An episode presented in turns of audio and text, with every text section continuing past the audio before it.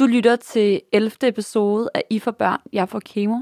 En original podcast udgivet af Loud, produceret og tilrettelagt af herher.nu.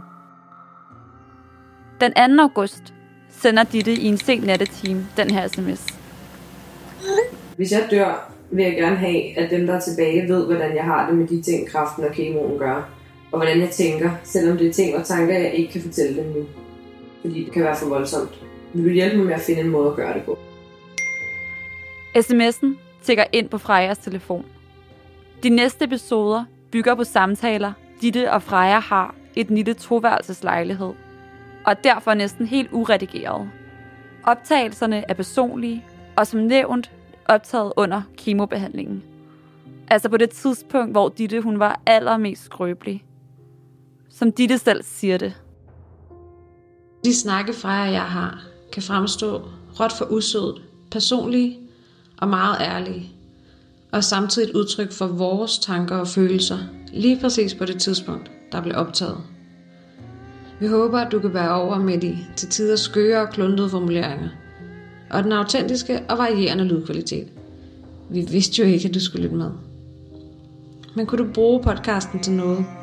Jeg tror du, at andre, der har været eller er pårørende til en med kraft, selv er kraftramt, eller bare står i en sårbar situation i deres liv, kunne få gavn af at høre den, så må du meget gerne fortælle det videre. Så kan vi måske sammen hjælpe en, der lige nu står i eller har været igennem en svær periode i deres liv. Inden du sætter dig ned sammen med Ditte og Freja, så får du lige historien, som den har udfoldet sig indtil nu. En forårsdag får Ditte diagnosen kræft. Hodgkins lymfom, stadie 4, med spredning til lungerne. Ditte er 28 år og klar til børn og et langt liv med kæresten Christian. Men kemobehandlingen tager hårdt på krop og sind. Så midt i behandlingsforløbet vælger Ditte at sætte sig ned og optage sine tanker og vende hele forløbet med veninden Freja. I dag er det torsdag den 1. oktober, og Ditte og Freja snakker om, hvilke tanker der fylder, nu hvor hun snart har overstået sit planlagte kemoforløb. Alt er stadigvæk usikkert. Kun én ting er sikkert. Ditte er ændret for evigt. Torsdag den 1. oktober. Ditte, kalenderen den siger 1. oktober i morgen. Ja, Og det betyder, at du faktisk har været syg i fem måneder nu. jeg har i hvert fald fået kemo i fem måneder nu. Ja. Og du skal have 11. kemogang om to dage. Ja, det er fandme. Det er vildt nok. Ja, det er det godt nok. Hvad tænker du om det? Og jeg synes, det er lang tid at have det dårligt i fem måneder. Altså nu fandt jeg knuden i slutningen af marts, så det er jo endnu længere tid siden, hvor der har været noget pis, mm. hvor der har været et eller andet galt, som jeg ikke har vidst, hvad det var. Men at have fået kemo i fem måneder, kan jeg godt høre, når vi siger, at det lyder voldsomt.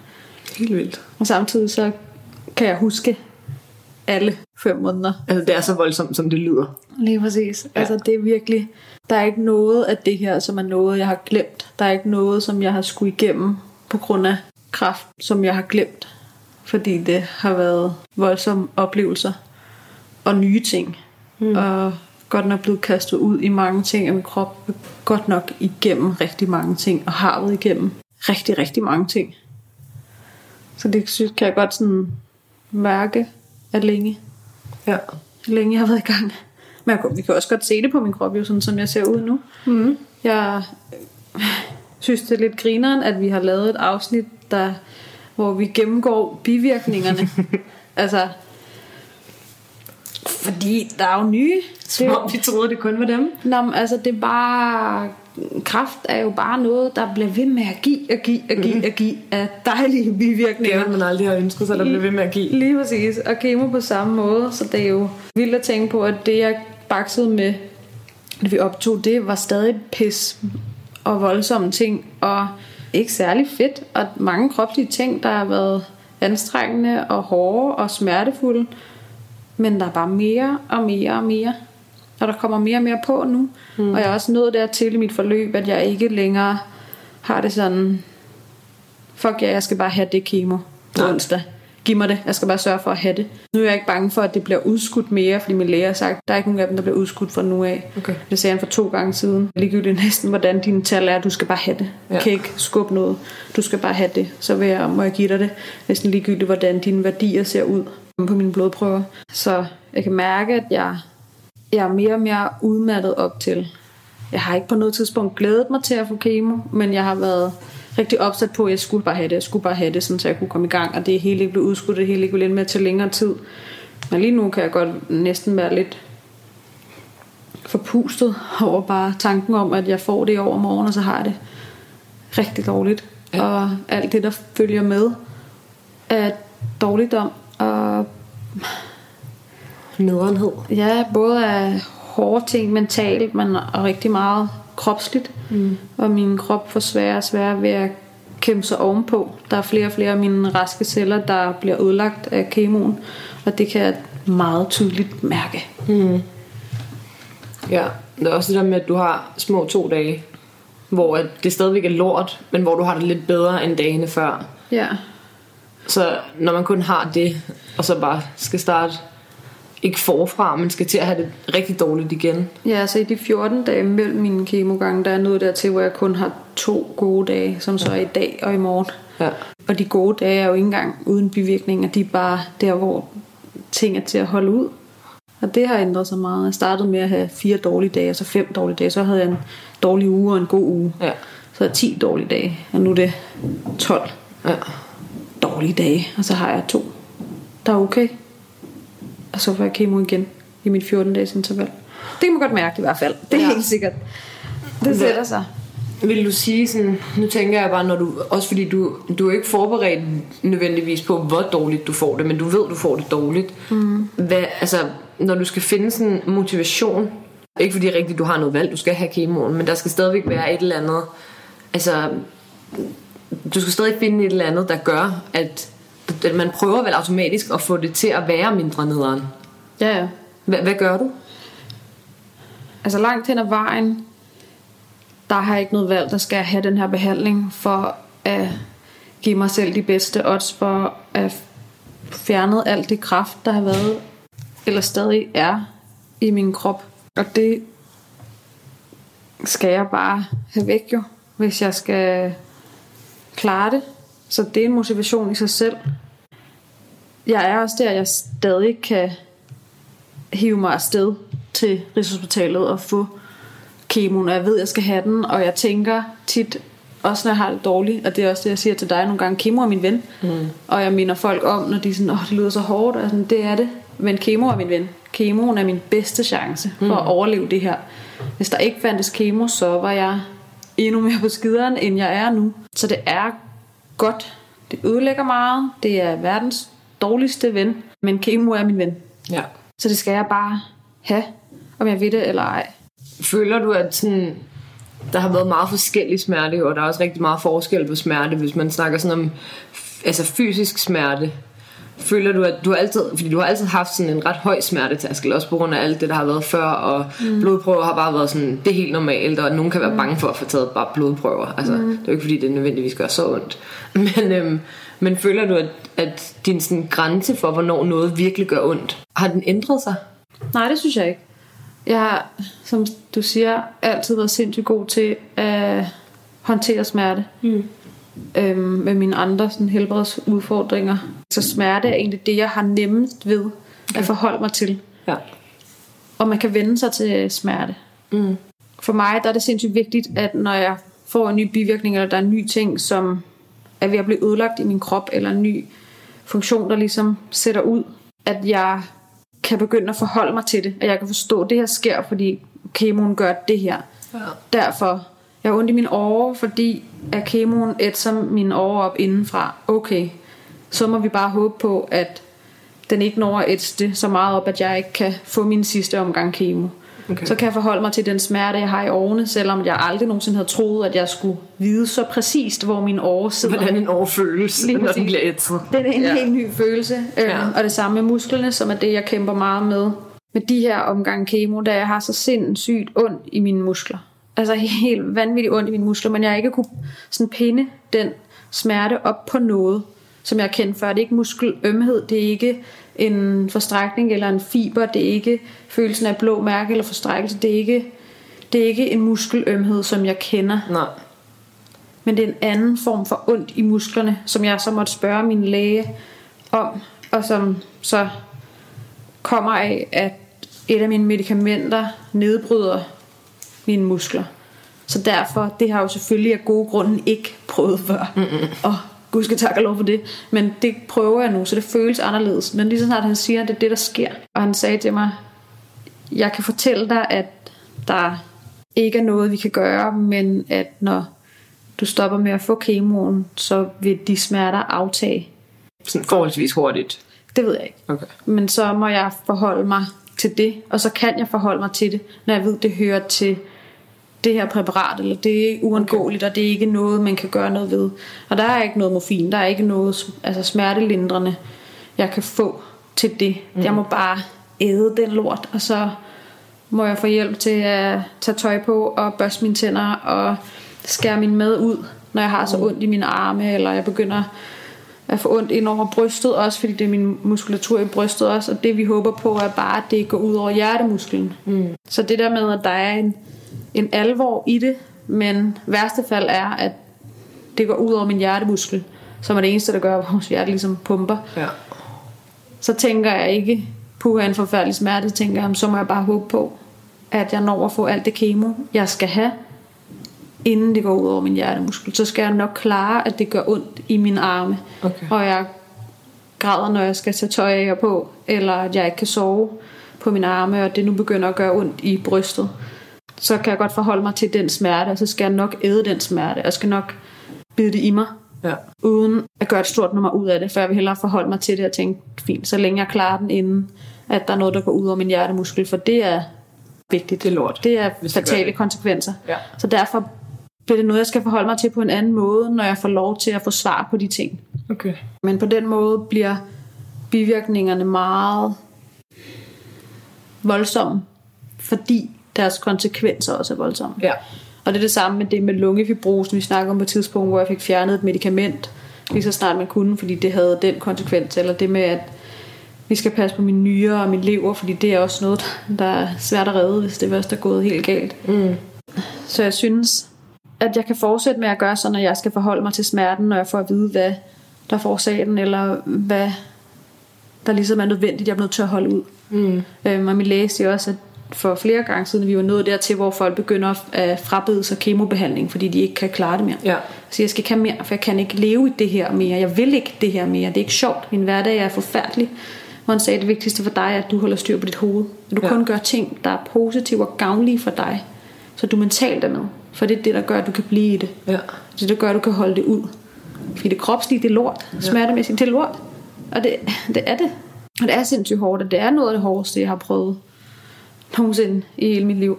Så for mig er det vigtigt at, at sådan få det mentale med. Og det er det, som jeg bakser med nu. Det er det, jeg kan mærke, der er svært nu. Der begynder at fylde nu. Jeg får nogle andre tanker nu, end jeg har haft tidligere i mit forløb. Der er en masse bekymringer, som kommer op hos mig nu, som jeg har kunne parkere tidligere. Øhm, en masse tanker, som ikke nødvendigvis er, nødvendigvis er hensigtsmæssige, men som er, er uundgåelige, som jeg har, som jeg tror følger med med alle, der er i en situation som mig. Men førhen og i de foregående fem måneder har jeg kunne tænke det, parkere det, eller snakke med nogen om det, og så ligge den der, tanken, så er den her, så må du lige lade være med at fylde mere, fordi der er andre ting, hvor nu, nu fylder de mere og mere, nu kan jeg ikke parkere på samme måde mere. Jeg har nogle andre bekymringer med mig nu, som fylder meget, så for mig er det faktisk det mentale, der er vigtigst for mig at få styr på nu, fordi at det er det, der skal gøre, at jeg klarer det her. Altså, jeg kan holde resten af kemoen ud. Og det er sjovt at sige i forhold til, at, at kropsligt er det værste nogensinde. Altså, mm. der, er det, der har jeg det jo markant værre nu, end jeg havde det for tre måneder siden, og altså fire måneder siden, og på den måde. Men det er det, der ligesom er min prioritet nu. Har du nogen sådan idé eller fornemmelse af, hvorfor det kommer nu? Eller sådan, har de sagt noget om, nu er de jo flere, der også har været igennem forløb, eller sådan, er der nogen, der ved noget om det, der har sagt sådan, at, at der er mange, der begynder at tænke på det her nu, eller når man har to gange tilbage, eller i den sidste fase, eller du ved, Altså, hvorfor, hvorfor kan du ikke parkere dem længere, tror du? Jeg ved ikke noget om, om det er et normalt tidspunkt, at de popper op på. Jeg tror, at for mig, de tanker, der kommer op og fylder nu, er helt konkret, at jeg allerede nu tænker, hvad så, når jeg er færdig med min kemobehandling, og jeg er blevet scannet en måned efter, jeg er færdig med det. Hvad så, hvis der stadig er kræft? Mm. Jeg har fået at vide, at jeg, det her det er max af, hvad det kemo, jeg må få. Hvad så, hvis der stadig er kræft? Hvad er planen så? Den har vi ikke snakket om. Nej. Den ved jeg ikke noget om. Den bliver jeg nødt til at spørge min læge om på onsdag. Hvad er så nu? Altså, jeg, jeg ved, jeg skal have de sidste to gange kemo. Det har du sagt. Dem skal jeg ikke undgå. Jeg skal have det hele med. Altså, med stadie 4 kan jeg ikke få lov til at få færre omgang kemo end det her, men hvad så, hvis det stadig er der? Og det begyndte at fylde hos mig, samtidig med at tankerne om tilbagefald allerede er begyndt at fylde hos mig, som jeg, jeg kan godt selv se, det er helt vildt irrationelt, at jeg tænker, gud, hvad hvis jeg får det igen? Jeg er ikke engang færdig, hvad med at lige at fokusere på at blive færdig, og hvad med at lige at få forhåbentlig at vide, at det ikke er der, før du tænker på at få det igen. Lige nu er det eneste, du ved, at jeg har kraft. Lige nu jeg, ved du ikke, om du har været af med det. Lige præcis. Altså, vi er blevet scannet efter de første fire gange, for at finde ud af, om kemoen overhovedet virkede. Ja. Det gjorde den. Det er den sidste indikation, vi overhovedet har på, hvor meget kraft, eller hvor lidt kraft, der er i min krop. Vi ved ærligt talt ingenting. Så det fylder hos mig. Men samtidig er jeg stadig altså, kilometer langt foran, og tænker, hvad hvis jeg får det igen? Hvad hvis jeg skal igennem det her en gang til? Ja. Hvad hvis jeg får det igen? Bliver mit liv så sat pause en til gang? Eller hvad? Hvad hvis jeg lige er begyndt at leve livet? Og lige giver mig lov til det? Og så rammer det Ja. lige så pludseligt en gang til. Så det fylder rigtig meget hos mig nu. Og det er noget, jeg ved, jeg skal snakke med nogen om.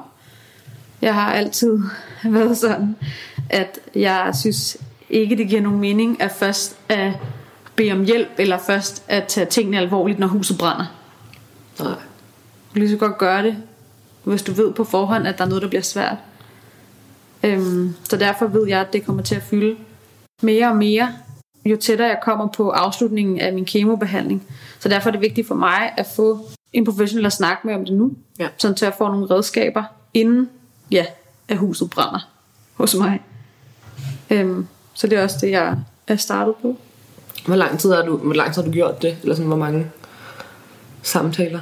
Jeg er kun lige startet. Okay. Øhm, det er nok tre, fire uger siden, at jeg på Center for Kraft og Sundhed, hvor jeg er tilknyttet, så jeg kan mærke snart, at jeg bliver nødt til at starte op og snakke med en psykolog om det, og jeg har prædiket fra starten af, at alle burde, alle der er pårørende, og alle der er tæt på mig og mig selv, burde snakke med en psykolog om. Der er en grund til, at de her mennesker, der er uddannet til det, kan hjælpe os bedre end andre. De har nogle redskaber.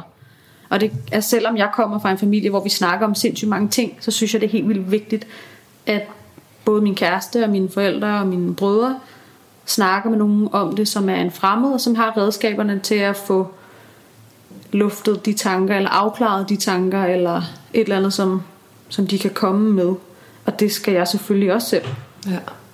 Øhm, så det jeg startet med nu. Jeg har jeg er blevet tilbudt et forløb der, så jeg havde faktisk første samtale, rigtig samtale i fredags, hvor jeg netop også luftede alle de her tanker, som jeg har nu. Jeg kan mærke, de fylder, jeg kan mærke, de begynder at fylde mere og mere. Og jeg kan ikke parkere dem nu til at håndtere dem. Så det er der, jeg... Er det en psykolog, som har sådan erfaring med kraftpatienter?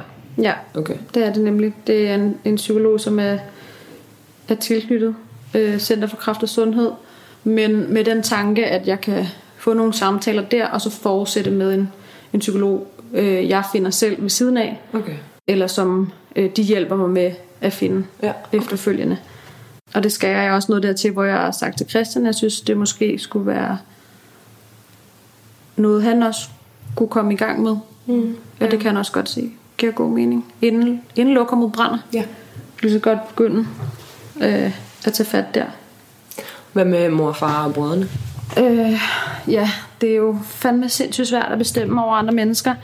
Øh, så hvis det var op til mig, så ville jeg sige, at mine forældre, de skulle gå afsted. Jeg smider lige døren. Øhm, Skal vi åbne dit vindue? jeg sidder så meget. Chemo sweats. Ja, ja. Øhm, og jeg har snakket med mine forældre om, at jeg synes, det ville være dejligt, hvis de havde lyst til at snakke med en psykolog. Også fordi jeg tror virkelig ikke, det er, er særlig nemt eller lige til at være forældre for tredje gang til et barn, Ej, der har helvede. kraft. Øh, og selvom at de snakker meget, så håber jeg, at de på et tidspunkt vil snakke med en professionel, bare prøve det. Bare, så kan man jo vurdere, om det er noget, man vil eller ikke vil. Og det er ikke, fordi de ude, udelukker det overhovedet, eller øh, giver udtryk for, at det er noget, de slet ikke vil. Nej. Øh, men det er ret vigtigt, at det også skal være på et tidspunkt, hvor at man selv har plads til det i hovedet. Ja. Øh, og det har det for eksempel for mig ikke været før. Der har været så mange andre ting, jeg skulle forholde mig til, både praktisk og hvordan fungerer kemo, hvad med forløbet og alt muligt. Der var en masse spændende i den første del af min kemobehandling, hvor at jeg rev alt til mig og boede på Rigshospitalet nærmest, og nogle akutte operationer og alt muligt spændende. Altså, så der, der havde jeg heller ikke Nej. plads til det i mit hoved. Det har jeg nu. Øhm, jeg håber, mine forældre vil snakke med nogen. Jeg håber også, mine brødre vil snakke med nogen, hvis de, de føler behov for det. Men som udgangspunkt er de åbne for Okay. det. Ja, og det synes jeg er helt vildt rart. Ja, det er jo også Ja. det er også altså, det er rart for dig at vide, at altså, hvis du også kan mærke, at det er godt for dig, og du forhåbentlig finder ud af, altså endnu mere, hvor godt det er for dig, jo længere du kommer hen med sådan et forløb, Ja. at, at de så også vil tage det til sig. Ja. Øh, men du har også sagt, at der hvor du er, eller her hvor du er i forløbet, at det er som om, at du begyndte at tænke længere frem end næste kemo, eller øh, næste gang du skal på Rigshospitalet, eller sådan. Der, der er nogle tanker, der er blevet sat i gang nu her, som er mere sådan, der handler mere om, om li- lidt længere frem. Ja, altså det med, at jeg, at jeg allerede tænker på, hvad hvis jeg får tilbagefald, eller hvad hvis det stadig er der, Ja. kraften. Øhm, jamen, det, det fylder, men det, altså, det udspringer af, at jeg har, og den har jeg haft hele forløbet, den har jeg haft fra da jeg fik diagnosen, har jeg haft en følelse af, at mit liv er blevet sat på pause i det øjeblik, jeg fik diagnosen. Mm. Den dag, jeg fik at vide, du har lymfekræft, øhm, der fik jeg følelsen af, at det ikke er mig, der bestemmer over mit liv mere. Lige nu er det ikke mig, der bestemmer, hvad jeg må, og hvad jeg kan gøre, og hvem jeg må ses med, og hvad jeg må spise, og hvad jeg, altså, hvad jeg kan have planer for det næste stykke tid. Det er overhovedet ikke noget, jeg har et se i hvis jeg gerne vil have en behandling og have mulighed for, eller i hvert fald gøre, hvad der ligesom er muligt for at få stoppet spredningen, få, få fjernet det kraft, der har spredt sig igennem hele min overkrop. Øhm, så derfor har jeg sådan en følelse at jeg er sat af i livet, hvor alle andre kører der ud af med 100 km i timen. Og især den alder, vi har nu, mm. i slutningen af 20'erne, det er alle får nye jobs og øhm, får lov til at udvikle sig fagligt og altså sætte nogle karrieremål, som de benhårdt knokler for at opnå. Og det har jeg jo selv også gjort. Øhm, og planlægger spændende rejser, hvad der skal ske i det næste stykke tid, og planlægger, hvornår de skal have børn, eller er i gang med at få børn, eller hvad end man har lyst til. Mm, der sker sindssygt meget. Ja, og det kan jeg ikke. Øhm, indtil videre har 2019 været præget af sygdom og kræft og kemo og whatever af nederen. Øhm, så den følelse har jeg stadig, det fylder helt vildt meget, og det er også lang tid at være sat ud af spillet, synes jeg. Mm.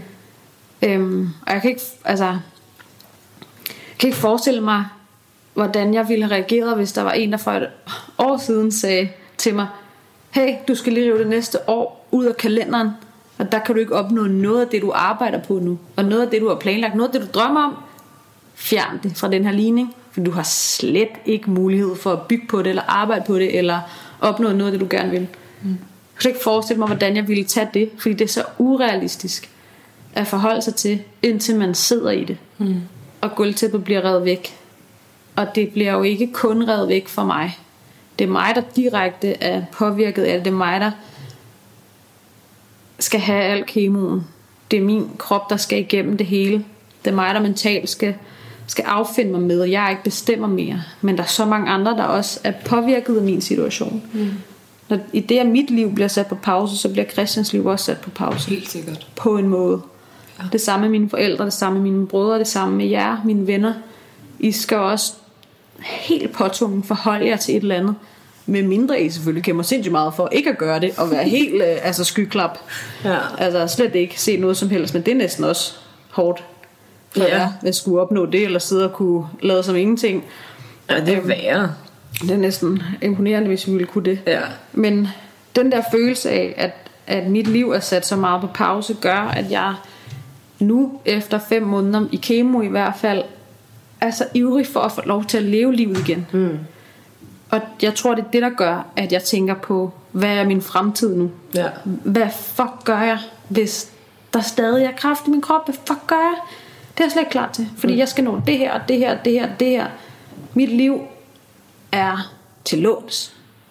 Meget tydeligt lige nu. Ja. Jeg har andre ting, jeg gerne vil nå nu. Og det er verdens største kliché. Altså det er den mest kvalmende carpe diem fucking følelse nogensinde. Altså få det bedste ud af det du har. Fordi lige om lidt, så bliver det fucking taget fra dig, og du kan ikke gøre noget ved det. Mm. Den der følelse er bare så hardcore lige nu. Fordi det er jo ikke, altså der er jo ikke nogen på vores alder, der går rundt og tænker, uha, jeg må hellere nå det hele nu, alt det jeg gerne vil. Fordi det kan være, at det forsvinder, smuldrer mellem fingrene på mig lige om lidt. Det er ikke noget at gøre, fanden set, man bliver skør og gå og tænke det. Men det er jo, altså, det er jo en realitet, sådan få det bedste ud af det. Og samtidig med, så skal jeg... Ej, det kommer til at lyde så fucking ind på det her. Altså. Men øh, samtidig så... I, I det med, at mit liv er sat på pause, så skal jeg være vidne til alle jer andres liv, der mm. kører derud af. Og I gør alt det, jeg gerne vil. Ja. I har lov og skal stadig gå efter de ting, I har planlagt, I gerne vil med jeres liv og med jeres fremtid. Det er jo netop det, der er pointen. Men lige nu, når mit er sat på pause, så skal jeg være vidne til jeres liv, til jeres lykke, til jeres spontanitet, mm.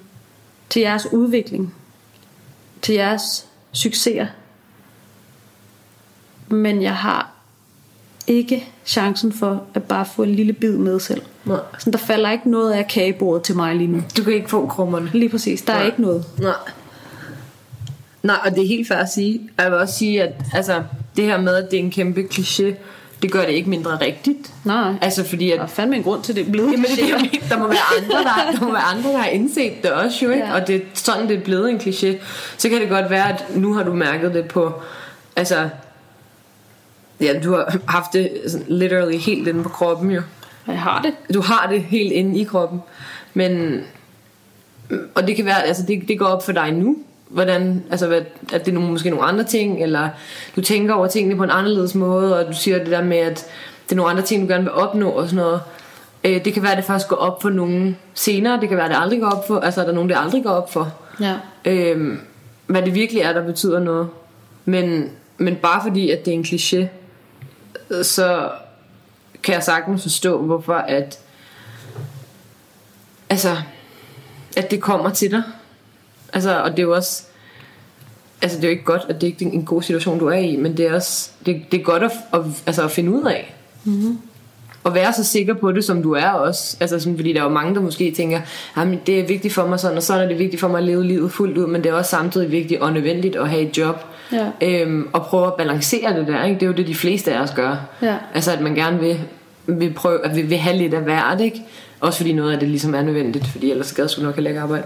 Men, øh, men altså, at, at det virkelig er så, du er så sikker i det, at det er ikke engang et spørgsmål Hvad mener du? om, hvad du gerne vil. Altså, hvad der er vigtigt, tænker jeg bare. Også ligesom du sagde før, med at, at øh, du selv satte dig karrieremål og alt det der inde, og det stadig, gør du også stadigvæk. Men der er også nogle andre ting, der vægter mere. Ja, altså jeg kan, jeg kan mærke nu, at lige nu kan jeg ikke komme i tanke om noget job, som er vigtigere for mig, end at være sammen med andre. Mm. Det kan jeg simpelthen ikke. Øhm, og jeg startede 2019 med at arbejde helt sindssygt meget. Mm. Altså jeg arbejdede så meget. Jeg boede inde på mit arbejde i det, altså den første måned af året. Og der gik det også op for mig, det her, det, er også, det skal du ikke holde til. Altså, det går ikke. Det giver ikke mening. Det er ikke mig. Nej, det kan du ikke holde til sådan helt. Du kan ikke være hjemme så lidt. Øhm, så der var jeg opmærksom på det. Men med diagnosen blev det meget tydeligt, at der, der er nogle andre ting, du lige skal sådan opveje også. Og jeg kan huske, at jeg havde en episode, hvor at jeg efter, altså her for ikke så lang tid siden efter, jeg ligesom har været igennem det første stykke kemobehandling, hvor jeg mødtes med en øhm, af mine tidligere kolleger, og snakkede med ham om sådan alle de spændende ting, han skulle. Vi mødtes også, fordi at han øh, skulle ud og rejse og arbejde i et andet land og udvikle nogle kompetencer der, og en kæmpe drøm gik i opfyldelse. Han skulle nå alt muligt, som ligesom kunne forbedre hans CV, hans mulighed for at arbejde øh, med noget, han gerne ville senere i livet. Og vi snakkede om det, og jeg spurgte ind til alt det. Øhm, og det lød sindssygt spændende, og så meget ham, og det var hans drøm. Og så spurgte han mig, hvad, sådan, hvad er din tanke med sådan arbejde, og hvad, hvad er din drøm, ligesom? Og jeg nåede simpelthen ikke at finde en formulering, der kunne pakke noget ind, eller sådan kunne formulere noget. Øh, Nå, det er bla bla, eller nu, nu skal du høre, eller sådan noget, ikke opdigt et eller andet, der passede til situationen. Mm. Øhm, så endte bare med at sige noget så douchebag-agtigt, som, ja undskyld, men jeg tror måske ikke, jeg har noget karrieremål lige nu. Lige nu er det vigtigt for mig, og lidt en drøm, at jeg har en fødselsdag til. Mm. Og jeg vidste du godt, da jeg sagde det, det er sådan en douchebag ting at sige i den her situation. Det er så tavligt. Nu vil vi lige sidde og snakke om alt det der. Han hans drøm ud. Lige præcis. Ja. Alt det, han gerne vil. Sådan, ej, erfaringer, og man skulle bygge det her der op på sit CV, og man skal bla bla sejt og alle de oplevelser og udfordringer, man kan få med arbejdspladser, bla bla. Og så sidder jeg der og er helt pøllet. Jeg vil meget gerne have en fødselsdag mere. altså, hvad fanden skal jeg sige til det? Ja, ja, men det, ja. Men det er jo præcis sådan, jeg har det. Præcis. Det var det, var Det det, var jeg kunne tænke på. Det er det, der er sådan, efter min behandling, efter mine scanninger, efter forhåbentlig den første gode kontrol, så kunne jeg rigtig godt tænke mig at have en fødselsdag mere. Mm. Det vil jeg sindssygt gerne. Have lov til at fejre den med mine venner og med min familie. Men hvor er det bare idiotisk sagt, altså. Hvor er det tavligt sagt. Men jeg synes bare, det, det er et rigtig fint billede på, både hvor I er henne, altså sådan rent, hvor I er henne i livet, men også bare, altså sådan, ja, altså det, det I overvejer, eller det, det I håber på. Mm. Altså fordi det er jo, det er jo, det er jo de, som du også selv siger, det er jo de, de færreste, i hvert fald i vores alder, øh, som begynder at tænke sådan, jeg, jeg vil egentlig bare gerne have en, en fødselsdag mere. Altså det vil vi jo alle sammen gerne, Ja. ja. men det er, jo, det er jo ikke noget, vi tænker, det er jo ikke noget, vi tænker over. Nej, men er det ikke? Det er lidt douchebag sagt, det må du lige indrømme. Altså, Det er sgu lidt det samme som, at hvis du sagde, åh, til min fødselsdag ønsker jeg mig det her. Jeg kunne sygt godt bruge øh, nye pander til et eller andet, og den her, har du set den her taske, den er fucking nice, den vil jeg gerne have, og jeg er sådan, jeg ønsker mig verdensfred. Jamen, prøv lige. ja, ja. Nej, men jeg kan godt tænke, hvorfor du tænker, at jeg ønsker mig du... klimaændringer, jeg ønsker mig det her. Okay, men nu føler jeg mig da som en kæmpe spasser, fordi jeg har siddet og sagt, at jeg godt kunne tænke mig materielle ting, som lige kunne gøre mig glad nu her. Men tak for øv. Ja, ja. Jo, men jeg, kan, jeg kan sagtens sige, hvorfor du tænker, at du kunne lyde som en douchebag, men, men jeg, jeg har også selv, jeg har taget mig selv i flere situationer, ikke nødvendigvis over for dig, nogle gange kan jeg godt have brokket mig et eller andet over for dig, også hvor jeg har været sådan, nej, eller nederen bussen, jeg blev køresyg i bussen, eller mm. at det var forsinket, eller at det regnede på vej på arbejde, eller sådan ting, der, der, der normalt irriterer en i hverdagen. Ja. Øhm, og, og nogle gange har jeg sagt det over for andre, og så ind i mit hoved har jeg bare tænkt sådan, slap lige med at brokke dig, fordi at og så prøv lige at overveje det. Og nogle gange har jeg sagt det til dig også, og været sådan, ja. øh, prøv lige at, du står og brokker dig over så lille en ting, og du snakker til en, der er ramt af kraft, altså, hvor jeg har følt mig som en douchebag. Ja, det er du ikke. Så, nej, men, og det ved jeg jo også godt, men det er det, jeg mener, du føler dig som en douchebag, men det er din situation. Ja. Jeg føler mig som en douchebag, når jeg brokker mig over noget, der ikke er særlig slemt, ja. men det, det er min situation, eller sådan, Ja. og, og din sygdom sætter jo også rigtig mange ting i perspektiv for mig. Altså at have, det, at have en så god veninde, så tæt på, der bøvler med det her. Men min hverdag er jo stadig anderledes, fordi jeg er ikke, altså det er ikke min krop, alt det her sker til, så, eller sker ved. Så når du siger det der med, at du sidder og kigger øh, og kan se på Instagram og alle de andre steder, hvad vi andre laver og sådan noget. Jeg synes, det er helt fair at være mega muggen over det. Altså, fordi du, du gør det jo ikke, fordi du ikke ønsker det for os. Altså, du, det er jo ikke, fordi du sådan der, det fortjener hun ikke. Sådan er det jo overhovedet ikke. Føler ikke, jeg er muggen? Føler du ikke? Nej. Det vil jeg være. jeg, jeg kan godt forstå, hvorfor du bliver påvirket af det. Det er ikke, det er ikke den følelse. Den, for mig er det det med, at ting er blevet taget fra mig. Jeg skal acceptere, at jeg er fanget i den her situation lige nu. Mm. Og jeg er vidne til al jeres lykke og glæde. Jeg har ikke lyst til at tage det fra jer Nej, nej. overhovedet. Og jeg er jo...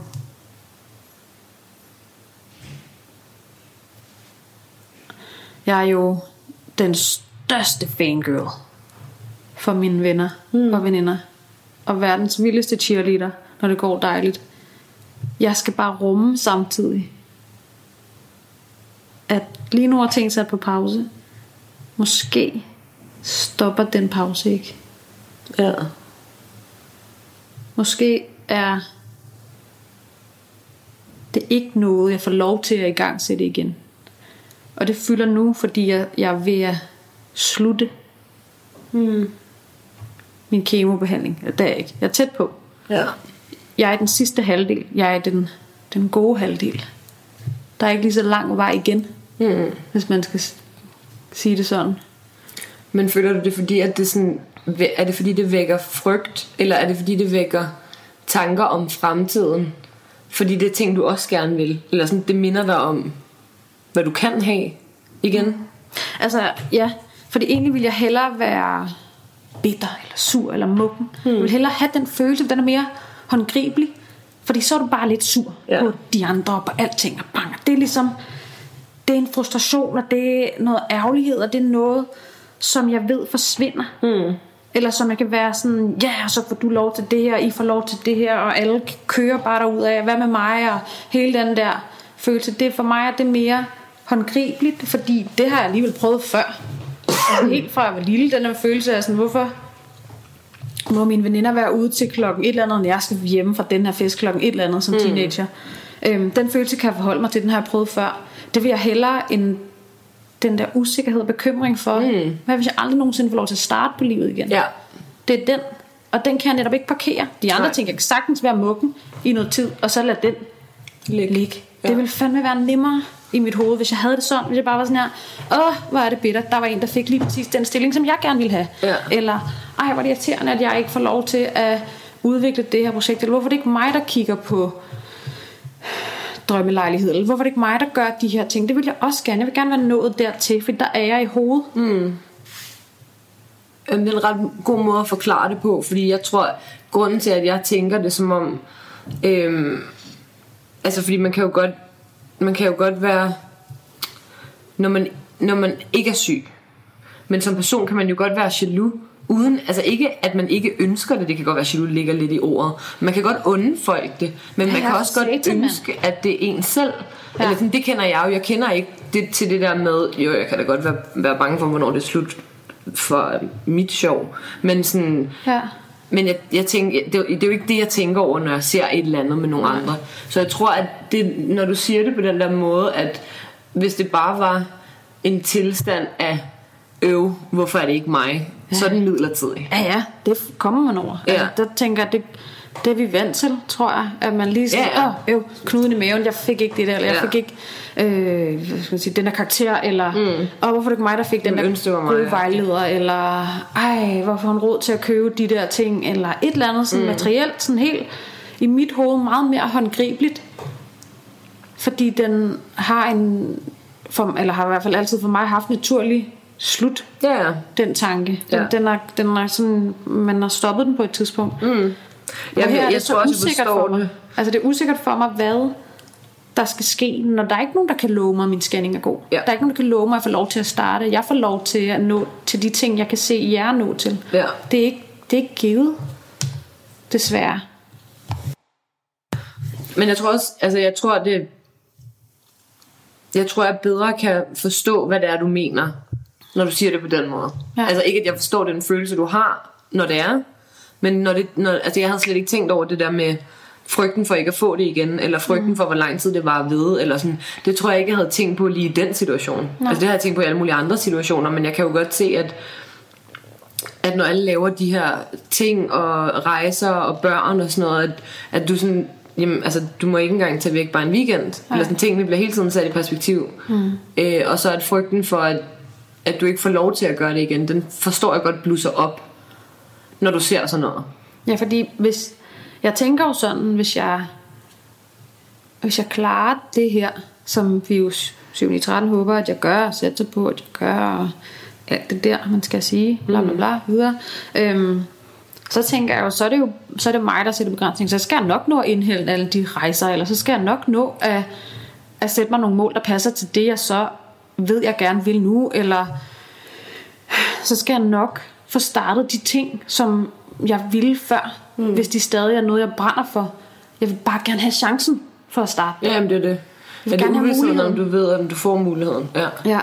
Og der ville det fandme være nemmere, hvis det bare var følelsen af at være jaloux, eller være misundelig. Ja, Jamen, jeg tror, det er den følelse, vi andre kender. Eller sådan, der kan man godt tænke sådan der, ej, hvor vil jeg også ønske, jeg var på den strand. Eller, mm. du ved, så har man ønsket et eller andet.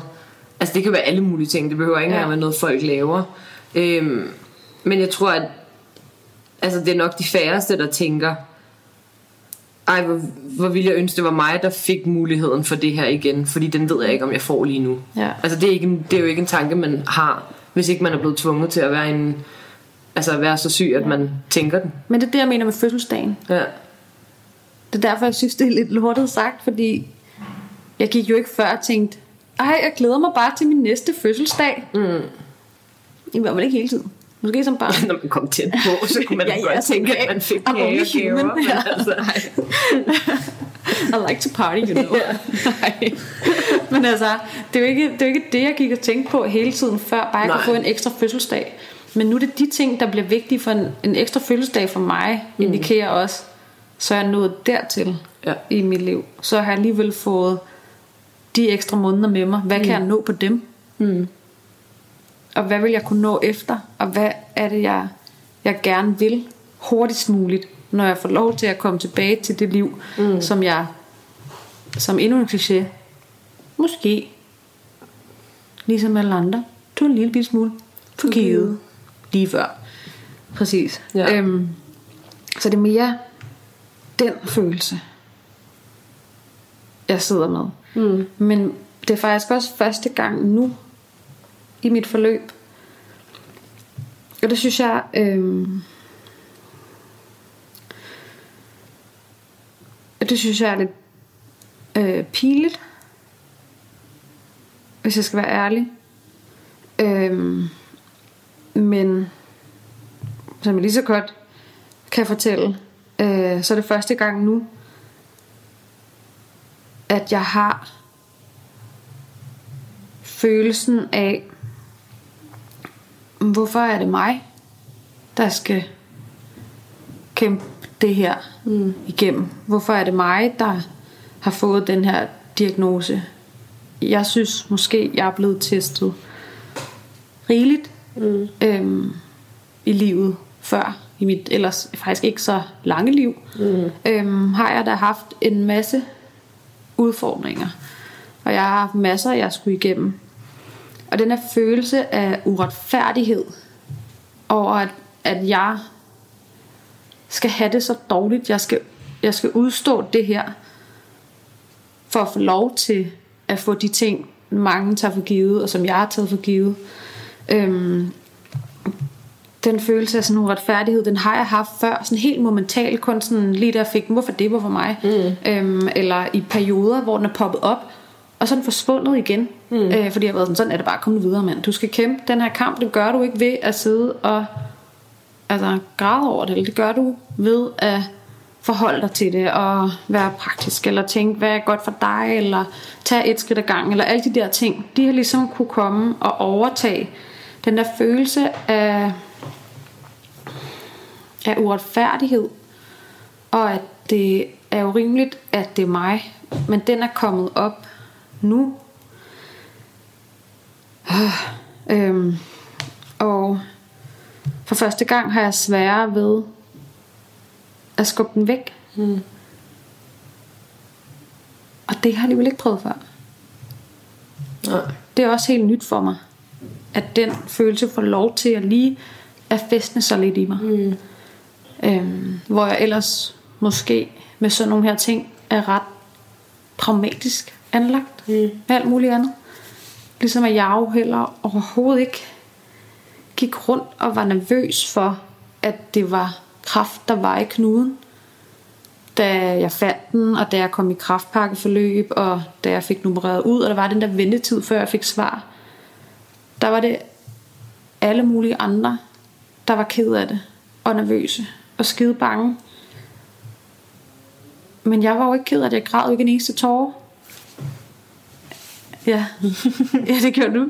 Ja. Fra jeg rækte lige hånden op, det er derfor. øhm, Det var ikke meningen, man skulle vide det. Men jeg- var en af dem. Lige præcis, og Ja. det var der rigtig mange andre, der var, men jeg, jeg var ikke, for jeg var sådan, at hvis det er kraft, så er det kraft, og så får jeg det at vide, jeg har ikke behov for, eller få noget ud af, føler jeg, at gå og frygte det. Hvis det er det, så må jeg tage situationen derfra. Ja, på den måde har du også altid været god til ikke at male fanden på væggen. Lige præcis. Altså sådan, også i alle mulige andre situationer. ja, Hvor jeg stik modsat. Altså jeg har malet fanden inden, inden der overhovedet var en væg. Eller jeg behøver ikke engang en væg for at male fanden. Altså jeg er virkelig slem sådan til det der. Eller jeg frygter bare det. Altså, der hænger også sammen med, at jeg har angst, ikke? Ja. Men der, der er det jo sådan noget, man er rigtig god til. Ja. Men, øhm, men det, det fik jeg da også gjort der. Men det er det, jeg mener med, at jeg er egentlig meget pragmatisk og sådan logisk. Det Ja, ja, det er nogen, der er ikke nogen mening at, at tude over, hvad det kan være, Nej. før jeg finder ud af, hvad det er. Nej. Så må jeg forholde mig til det, når jeg får at vide, hvad er det der. Øhm, men jeg flår over at have en følelse af nu, at jeg synes, det er urimeligt.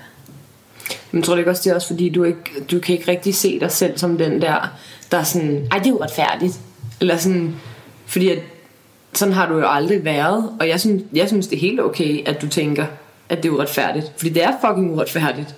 Altså er det, og det er det jo for uanset hvem det rammer, men altså for os, der kender dig, er det jo bare endnu mere uretfærdigt. Mm. Og, sådan, og det, jeg har tænkt det lang tid. Altså, det, og det har det også. I starten var jeg sur. I starten, det gik noget tid, før jeg rent faktisk var ked af det, fordi jeg kunne slet ikke finde de følelser frem, fordi jeg bare var sur, fordi jeg synes det var så uretfærdigt. Ja. Og, at du, og det begynder at sætte, sætte, dig, sætte sig i dig nu.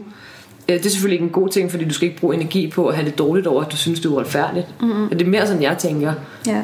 Altså det skal du virkelig ikke bruge energi på, men det kan jeg jo fortælle dig, og det kan alle fortælle dig nok så mange gange. Det betyder ikke, at du ikke stadig tænker det. Og den er jeg også med på. Men det er der, hvor for eksempel til den samtale, jeg havde med psykologen i fredags, at jeg fik sagt det. Det er ja. første gang, jeg tænker det. Og så sidder der en fagperson og siger, fik du hvad, Ditte? Det er bare så meget på sin plads, mm. at du føler det der. Det er møghamrende urimeligt. Mm. Og det må du godt føle. Og det skal du slet ikke skamme dig over. Og det er jo i og for sig rart for mig at høre, selvom jeg har hørt fra min familie og mine venner, lige siden jeg fik diagnosen, uden at jeg har spurgt om det, har I jo givet udtryk for, at det er urimeligt. Mm. Øhm, I en frustration, eller i en sorg, eller i en bekymring, eller et eller andet. Jeg har jo hørt det sindssygt mange gange, at det er urimeligt, at jeg skal kæmpe med det her, og jeg skal gå det her igennem. Øhm, men det har jeg ikke rigtig taget til mig. Mm. Det har jeg ikke rigtig kunne føle. Jeg var sådan, ja, men det er der er. Mm. Og det er Ja, sådan, du har ikke rigtig kunne bruge det til noget. Eller sådan, Nej. altså, det har også bare været sådan en...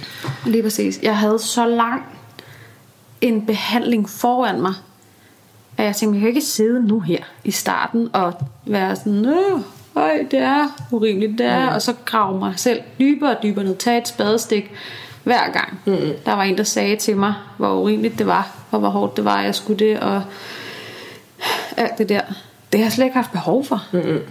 Det jeg slet ikke ville. Det er ikke engang noget, jeg sådan, ikke har undet mig selv at måtte gøre. For det er jo poppet op. Altså, jeg har jo haft følelsen, der er poppet op, men jeg har altid kunne plante den et mm. andet sted, eller sådan, nå, nå. Uah. Livet er ikke retfærdigt. Ja, Og præcis. det er der jo rigtig mange, altså, det er der jo rigtig mange eksempler på, at det ikke er. Nej, lige præcis.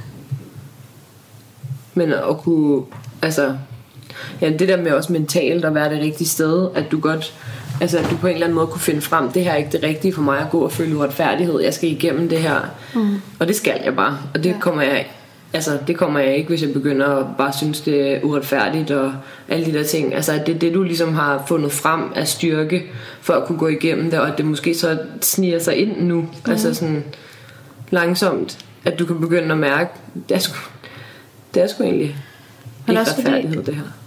Nej, lige præcis. Men jeg tror også, at det kan være fordi, at der er plads til de tanker nu. Mm. Fordi der er kortere tid tilbage, hvis man kan sige det sådan. Mm. Og samtidig kan jeg også have følelsen af, hvor er det bare nederen, hvis jeg får en infektion i morgen eller i dag, og dør af det, mm. og de sidste fem måneder har jeg brugt på kemo. Eller hvor er det ulideligt at tænke på, hvis jeg nu ikke klarer den, men jeg stadig har skulle være igennem alt det her pis, mm. og stadig ikke få lov til at, altså, at komme ud på den anden side. Mm. Så jeg tror, at det er fordi, der er plads til de tanker, eller de hænger sammen på en eller anden måde. Ja. Fordi jeg er et andet sted. Jeg er over halvvejs. Jeg er et andet sted i min behandling. Jeg er et andet sted i mit forløb. Så derfor kan det være, at mit hoved giver sig selv lov til at tænke de her ting, som der bare ikke var behov for, og ikke sådan var særlig meget af. Mm-hmm. Øhm, og jeg ved så ikke, om det er sundt eller usundt for Men mig. det var faktisk også lige præcis det, jeg sad og tænkte på. For jeg sad også og tænkte på, at det er jo både et tegn for håb. Altså sådan, det er jo et tegn på, på håb og på at ville have det igen. Mm. Men samtidig er det også, de tanker er jo også en måde ligesom at, at slå det ned på igen, fordi det, du stadigvæk føler dig usikker, ikke? Jo. Altså det er, jo, det er jo begge dele. Det er jo både godt og dårligt. Ja. Fordi du skal jo have det. Men du skal heller ikke løbe for langt med det. Fordi det gør det jo for os, altså at beskytte dig selv også.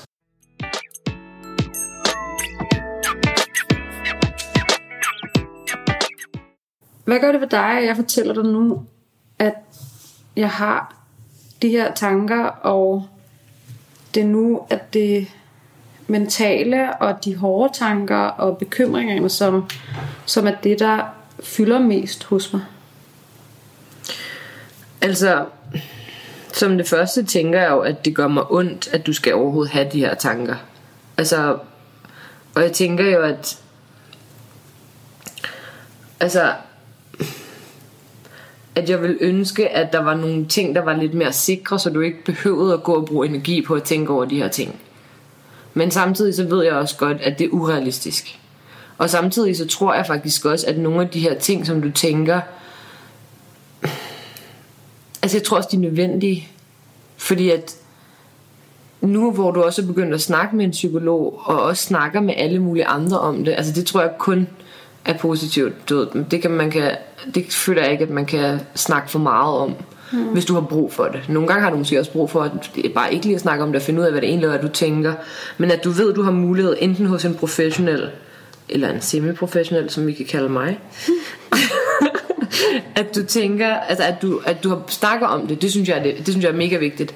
Og jeg tror også, at jeg har, jeg har hele tiden i hvert fald følt, at jeg har vidst, hvor jeg havde dig. Mm. Øhm, så kan det godt være, at der er nogle ting, jeg først har fået at vide senere, at du har tænkt.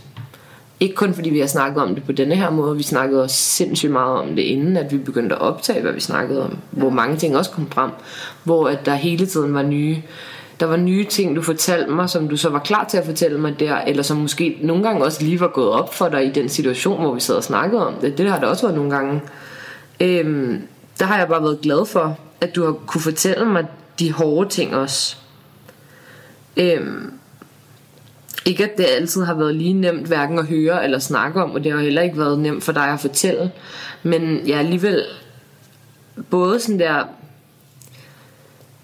altså jeg ved, det kan godt være beæret af sådan et underligt ord at bruge, men alligevel så er jeg beæret over, at du gør det, faktisk. Fordi at, om også det her, da du spurgte, om jeg ville snakke med dig om det her, så var det også sådan, at du har den tiltro til, at det kan jeg godt, og det vil du gerne. Det var da sådan, altså mega tillidserklæring. Og det er også sådan, jeg gerne vil have, du har det. Øhm, og da jeg fortalte min mor, at vi skulle gøre det, så var hun også bare sådan, hvor jeg er glad for, at de kan det, og hvor er det godt, at, øhm, at hun har lyst til det. Og, og jeg håber, I får noget ud af det, sagde min mor også. Ikke? Altså, at hun synes, det var bare så fint, at vi kunne det sammen. Men rammer det der, at, at det, der fylder hos mig nu, sådan som du kender mig, som jo ikke er, er, er sådan at natur har lyst til at male fanden på væggen, rammer det der så, at, at det, der fylder mest hos mig nu, er hårde ting og, og hårde tanker? Jeg vil sige, det vil virkelig skræmme mig mere, hvis det ikke var. Altså fordi, du, fordi jeg tror, du skal have de her tanker. Altså det vil, det vil skræmme mig, hvis du ikke havde dem. Det vil, jeg, det vil jeg sige. At jeg er maler fanden på væggen alt for tidligt. Både på mine egne vegne, men også på alle mulige andres, der er tæt på mig. Altså min familie og venners vegne. Ikke at jeg nødvendigvis fortæller dem, at jeg maler fanden på væggen, men inde i mit hoved gør jeg. Det ved jeg godt ikke er klogt. Så jeg tror 100% at den måde, du takler det på, altså den er kun beundringsværdig. Fordi at indtil videre har du, altså har du jo bare klaret det virkelig flot, og jeg ved måske kun, jeg ved en del af det, men jeg ved jo heller ikke alt, der foregår inde i dit hoved. Og der er også måske noget af det, du ikke kan sætte ord på endnu, men som stadig foregår. Og det, det kan jeg jo selvfølgelig ikke forholde mig til, jeg kan jo ikke snakke med dig om det, vende, med dig om, vende, vende det med dig, eller altså, ja, du kan ikke lufte det på samme måde, som du kan med nogle af de andre ting. Men hvis du ikke havde de her tanker, altså, det, det tror det vil, det vil jo ikke være sundt. Jeg, jeg tror, det, det er også svært at sige, hvad der er normalt, fordi der er ikke noget af det her, der er normalt. Men, men jeg tror virkelig ikke, at det vil være godt, hvis du ikke havde dem i hvert fald. At du skal igennem dem, og at det er fucking nederen, at du er i en situation, hvor du behøver at have dem. Det kan vi godt blive enige om. Og, men, men alligevel samtidig, så tror jeg, når, altså, at på den anden side, så det, det er en proces. Og de, skal, de måtte komme. Og jeg kan, godt forstå, jeg kan godt forstå, når du siger, at, altså, at de kommer. Jeg kan også godt mærke, at de kommer nu for dig. Mere, end jeg har kunne mærke før. Fordi det har ikke været det, du har været optaget af før. Når vi snakker sammen. Nej, jeg har altid været en, der kunne snakke om sindssygt mange ting. Mm. Og vi har altid snakket om sindssygt mange ting. Og det gør jeg egentlig generelt meget. Snakker mange ting igennem. Lige nu føler jeg faktisk, at øhm, jeg snakker om kraft hver eneste dag. Mm. Det er næsten lidt udmattende. At jeg har været i kemobehandling i fem måneder. Jeg har også snakket om kraft hver dag næsten i fem måneder. Mm. Øhm, men på mange forskellige måder. Både sådan helt praktisk, hvad sådan konsekvenserne af kemoen, og hvad fylder det, og hvad har jeg behov for bestemte dage, og hvordan kan man hjælpe mig af forskellige medicin, jeg skal huske at tage, jeg skal huske at tage min temperatur og sådan noget, der er praktisk. Men også alle, der spørger ind til mig, så jeg må forklare, at jeg snakker tingene rigtig meget igennem. Fordi at der er så mange, der spørger, og der er så mange, der er berørt af min situation også, så jeg snakker rigtig meget om kraft. Men nogle gange kan jeg godt føle, at der er ting, som mine venner og familie ikke snakker med mig om, men som handler om mig. Øhm, at der er en masse ting, som er usagt, og som ikke kommer til overfladen, når de er sammen med mig, men som jeg ved, der bliver snakket om, når de er sammen, eller med andre end mig, fordi det er for hårdt at vende med mig. Og det er for mig en sindssygt underlig situation, fordi alle mine nære relationer er jo nogen, hvor jeg føler, at de bygger på, at man kan snakke ærligt om ens frygt og ens tanker og ens bekymringer og alt muligt. Men lige nu har jeg følelsen af, at der er en stor fucking lyserød elefant i stuen. Mellem mig og mange af mine nære relationer. Fordi der er noget, folk holder tilbage, eller i hvert fald ikke snakker med mig om. Men havde vi taget kraft ud af ligningen, så havde jeg jo snakket med mine venner og familie om alle de ting, der gør ondt. Om det så havde været noget andet. Om det havde været angst, eller kærestesover, eller andre helbredsproblemer, eller job, eller whatever. Alt muligt. Det har vi jo snakket om, for det er det, vi gør. Det, det, det, den må man bruge hinanden på. Men jeg kan mærke, at der er nogle ting, der ikke bliver vendt med mig, fordi det handler om mig. Og det er også lidt en underlig følelse.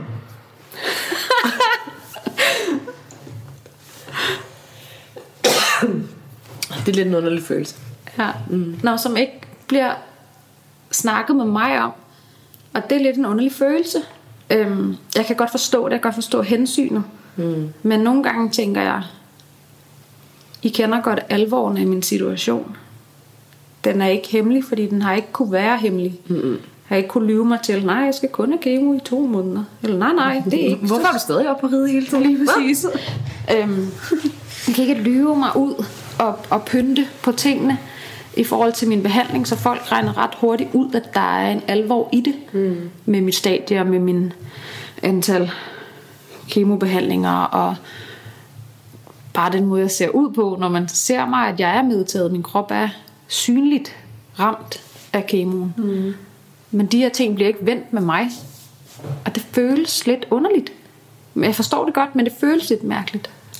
Føler du, at, føler du, sådan, føler du dig holdt lidt udenfor? Nej, jeg føler mig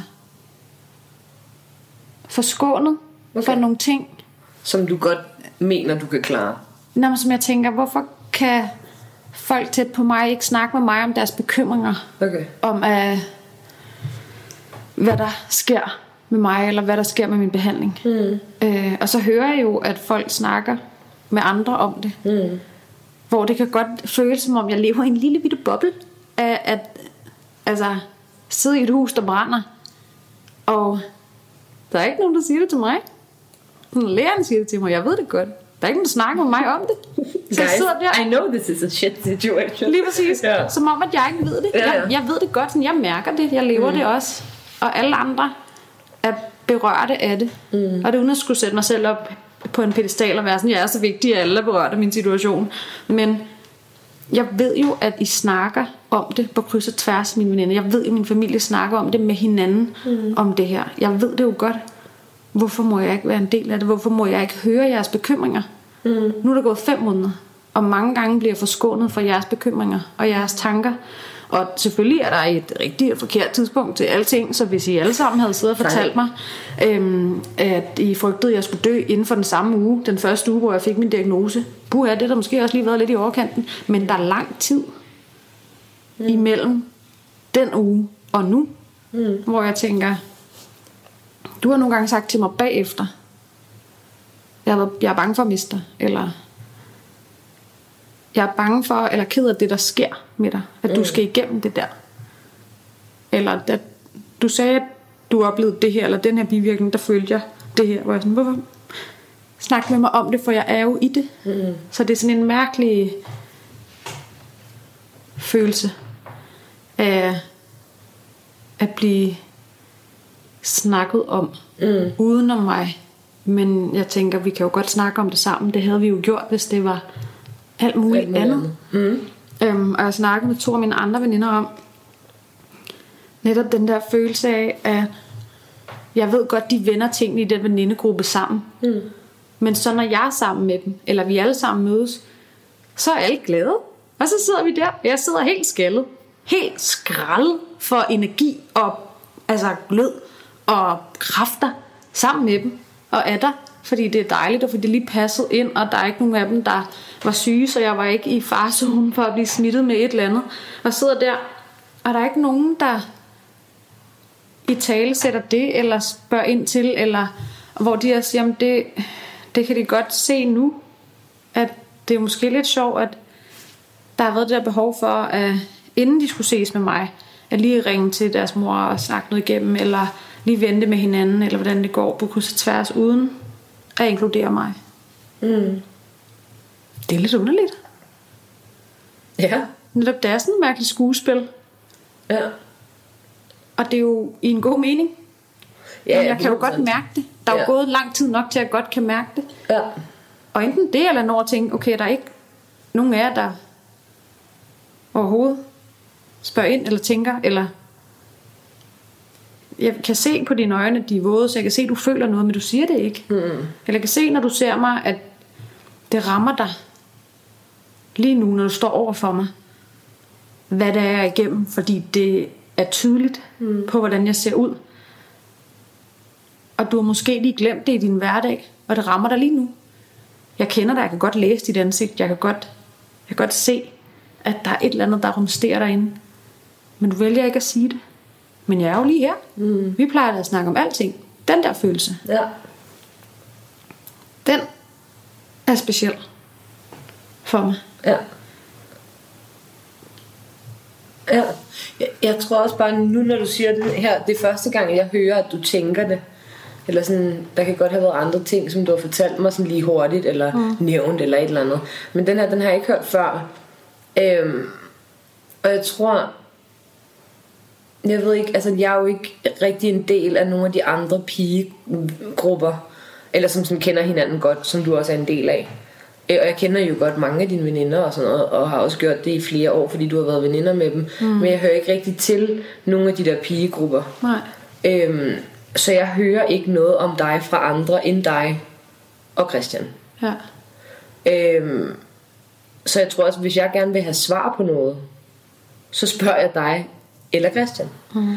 Øhm, så jeg synes, at de ting, som jeg har sådan gået og bakset med, og måske gerne har vil spørge dig om, der har det været en afvejning af, hvad du selv har fortalt mig. Mm. Hvor, altså, hvor du er hen. Jeg, jeg, kan jo, jeg kunne ikke mærke, hvor du var i forløbet, hvad du var klar til at snakke om, hvad du ikke var klar til at snakke om. Og da du sagde til alle pigerne, den dag, hvor du forklarede, hvad, hvad du vidste Ja. i starten, der sagde du, du havde den her bog, hvor du havde skrevet alle de ting ned, som du ikke var klar til at snakke om endnu. Og hvor at, øhm, at du skrev dine tanker ned omkring ting løbende. Og så tænkte jeg, det er en virkelig god idé, at du gør det. Øhm, fordi det er også vigtigt at, at huske, hvad det var, der gik igennem dit hoved, lige da du fik det at vide. Øhm, men der var også en tanke inden, der, hvor at jeg tænkte, åh oh nej, hvad hvis nogle af de ting, jeg går og er bange for, er ting, der står i den bog? Mm. Det har jeg ikke lyst til at rive op i, når hun ikke er klar til det endnu.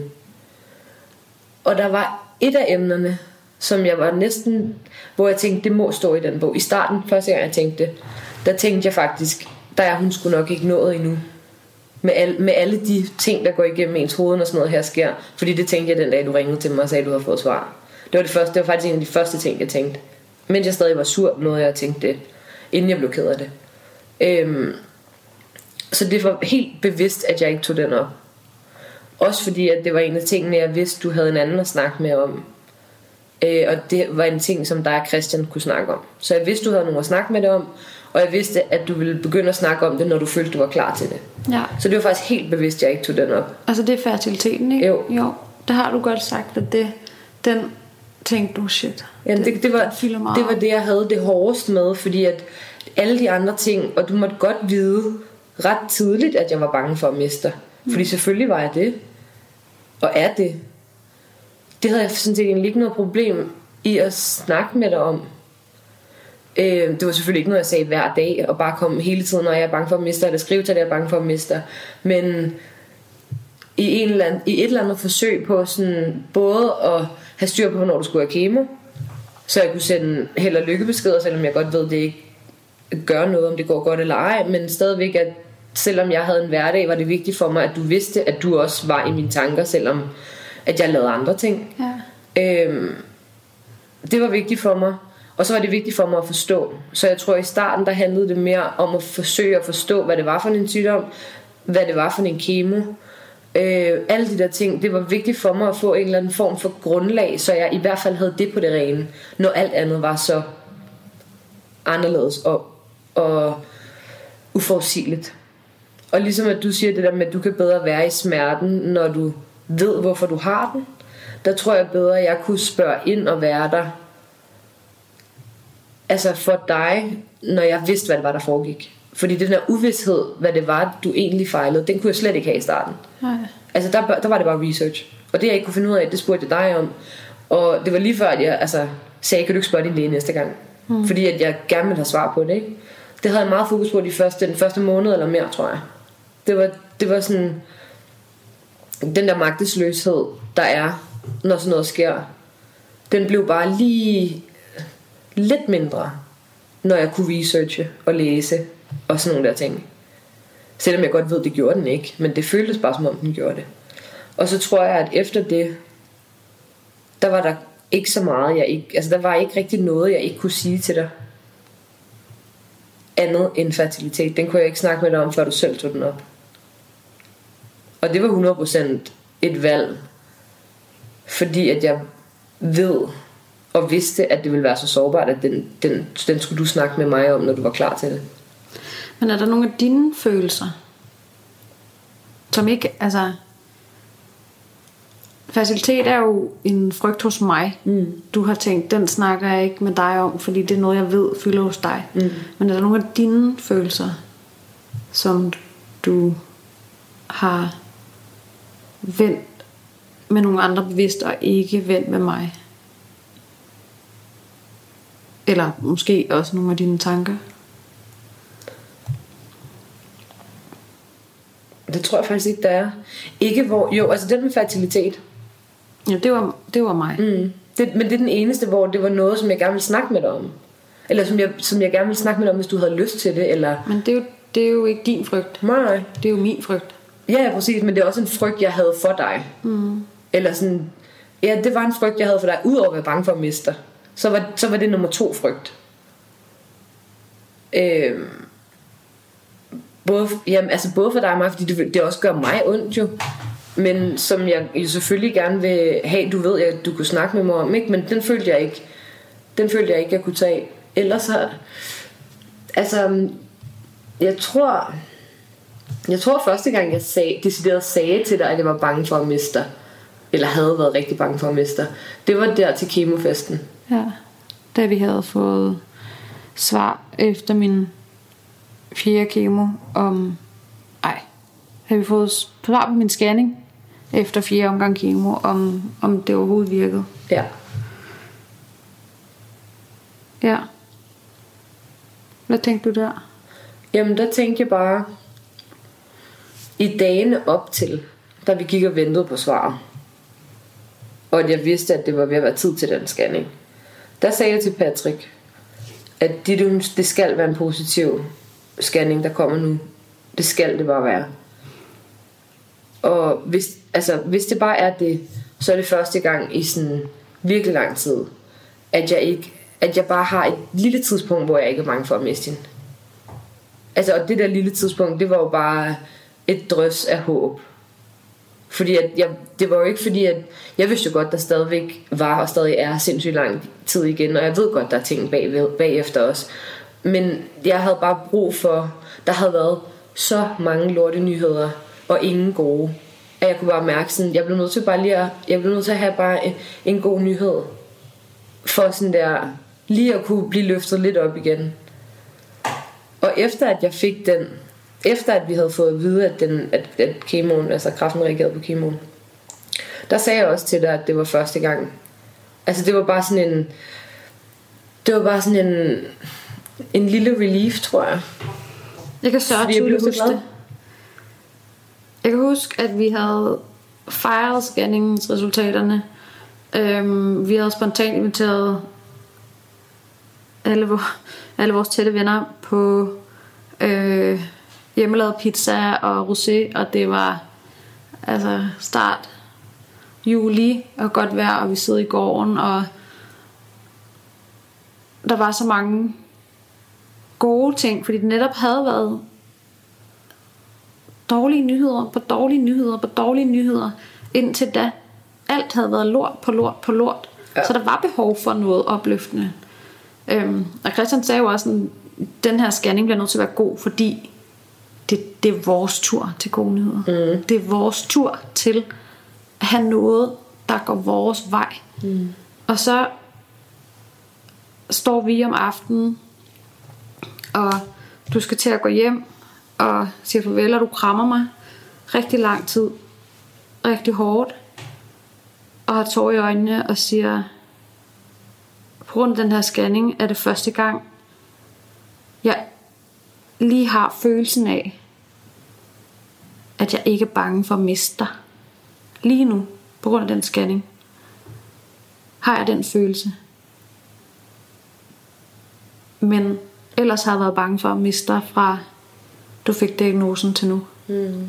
Og det føltes bare så ægte for mig, fordi det var en så reel følelse og bekymring, du fortalte mig. Men som jeg ellers netop var blevet forskånet for. Du havde noget at sige til dig, til mig. Jeg mister dig ikke, for det skal jeg ikke. Du havde noget at sige det på den der måde. Hvor det var sådan, det klarer du, for det skal du. Og jeg kan ikke være uden dig, så det klarer du bare. På den måde havde du sagt det til mig. Men der, da du stod og krammede mig, var første gang, hvor jeg kunne mærke, du har reelt været i sådan en bekymringstumult i meget, meget længe. Min første fire gange kemo. I hele den periode, fra startdiagnose til den scanning, har du været overbelastet af de her følelser, som er sindssygt tunge. For jeg ved, at jeg har selv været der med Daniel. Jeg er så bange for at miste ham. Men vi har ikke snakket om det. Og det har været for at skåne mig, men hvor føles det dejligt, at du siger det nu. Ja. Hvor føles det rart, at du siger det til mig nu. For jeg kan mærke det helt vildt. På den måde. Ja. Jeg tror også, at at, at jeg, når jeg i forvejen sådan der er ked af det, eller bange, eller et eller andet, og jeg ved, at du skal igennem så meget lort, så skal det bare ikke være mig, der på noget tidspunkt, hvor du måske lige tænker på noget andet, kommer og siger, Gud, der skulle da egentlig en risiko for, at jeg mister dig. Det vil jeg ikke. Eller sådan, fordi at i starten handlede det meget sådan der, at, at finde ud af, hvornår vi kunne snakke om tingene. Og hvornår det var okay at snakke om de her ting, eller nogle af de hårde ting, eller bare snakke om hverdagsting, eller sådan noget, ikke? Altså, så det var også, det var også sådan en, en eller anden måde, hvor der, man skulle lige føle, man skulle lige finde ud af, hvordan vi to skulle snakke om det. Øh, og altså, jeg er jo super glad for, at det, er, at det er gået, altså snakken i hvert fald, er gået så nemt, og at vi godt har kunnet snakke om alt, efter at vi lige sådan der skulle finde ud af, og jeg lige skulle finde ud af sådan, hvad kan jeg sige til hende, hvad, hvad skal jeg lade være at sige til hende, eller, og stadigvæk ikke vidste, om det var rigtigt eller forkert, og ikke ved, om der er noget rigtigt eller forkert heller. Ja. Fordi det har der jo ikke rigtig været. Øh, og jeg tror bare, at på det tidspunkt, hvor at du fik scanningen, det var bare et rigtigt, det var bare sådan et, at det var sådan et positivt og dejligt resultat, som var virkelig tiltrængt. Og samtidig så var der også sådan en reminder, at der er langt igen. Ja. Og at det er fint at fejre det lige nu, fordi man skal også fejre de mindre sejre. Ja. Og det her var virkelig vigtigt. Øh, så jeg følte bare, at det var der, jeg godt kunne sige det til dig. Ja. Fordi det var vigtigt for mig, at du vidste det jo. Og det var vigtigt for mig, at du vidste, hvor, hvor glad jeg var for det, og hvor meget jeg havde ventet på, at, at du skulle få svarene. Og altså, det lå bare hele tiden. Og min telefon lå hele tiden ved siden af mig. Ja. På altså, fuld lyd og sådan noget der, ikke? Og det var, bare, det var vigtigt for mig, at du vidste. Og jeg følte, hvis jeg skulle sige det, så, så ville jeg godt kunne sige det til dig nu.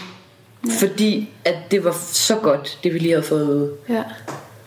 Men det er det, jeg mener, når jeg siger, jeg har godt kunne mærke, at der er mange, der har svært ved at finde ud af, hvad kunne de sige til mig, Ja. og hvad har de ikke kunne sige til mig. Er der noget forkert at sige, er der noget rigtigt at sige? Ja.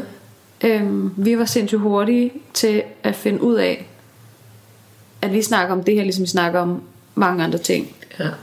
Med at lidt lukke lort ud og tage pis på ting og være ironiske. Men som du også sagde, efter de første par gange, jeg skulle lige mærke, hvad jeg kunne tillade mig at sige til dig om de her ting. Fordi det er jo en helt ny situation. Man kan ikke sammenlignes med noget andet. Og den følelse har jeg med mange. De skal lige vurdere, hvad kan de snakke med mig om i det her. Og det er lidt underligt, fordi ja. jeg har ikke været vant til, at der er nogle af mine venner, venner der har skulle vurdere, kan jeg vende det her med Ditte? Det er bare kommet til mig med, med deres problemer, fordi det er sådan, jeg synes, venskaber er, og det har der været plads til. Og jeg har altid sagt, at der er ikke noget, vi ikke kan snakke om. Men lige pludselig var situationen anderledes. Lige pludselig har du følt, at folk gik på æggeskalder, fordi de var bange for at sige noget, som ja. de måske troede var forkert. Og det ja. tror jeg er sindssygt vigtigt, at øh, for mig og også for andre at høre dine tanker i det. Fordi jeg tror inderst inden ved du godt, at vi kan snakke om alting. Men lige pludselig er alting bare sat på en fucking spids, og alting er skrøbeligt, og alting gør ondt. Ja. Og det er så nyt. Så hvad fanden kan du egentlig komme til mig med, hvor du havde meget sværere ved at vurdere det, end jeg havde. For jeg var bare sådan, at jamen det, ja, vi, vi snakker om det, som vi plejer. Ja. For det gør vi. Men det er også mig, der ligesom har været den, der har været in charge. Det er mig, der kunne bestemme. Hov, ja. Eller kunne tillade mig at sige, det kan vi ikke snakke om. Det er jeg klar til at snakke om. Et eller andet sted. Ja, det er også det er dig, der har kunne mærke, hvor du var. Altså ikke kun, sådan, ikke kun fysisk, men også mentalt. Ja. Det er dig, der har kunne mærke, det kan jeg godt tage. Ja. Og jeg vil på ingen måde, og det er der jo ingen, der vil, være den, der er skyld i, at det bliver mere skrøbeligt, eller mere sårbart, eller hårdere, eller alle de der ting. Og ved at sige, det er ikke fordi, man kan sige noget forkert, men ved at sige noget, der får dine tanker hen et sted, hvor at der er mørkt, og mm. det var de måske, de var måske et sted hen, hvor der var gråt eller sådan lysegråt. altså på skalaen, ikke? Ja, der skal jeg ikke være, der skal jeg ikke sige noget. Der får det den anden vej. Nej. Altså sådan, det vil jeg fandme ikke. Nej. Og det, kan jo, det er jo en virkelig svær vurdering, og jeg, jeg kan huske, jeg snakkede med min mor i starten.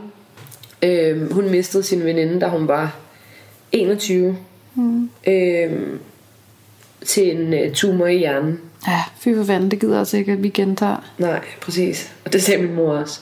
Øh, men det har jo været rigtig rart at have en, som faktisk vidste, hvad jeg gik igennem, fordi det også var en veninde dengang. Ja. Fordi at der, altså, så kan det være en mormor, øh, som man har mistet, eller en onkel, eller et eller andet. Men det er også, det er, der er bare forskel på, når det er familie, og når det er veninder, og når det er en på samme alder. Ja.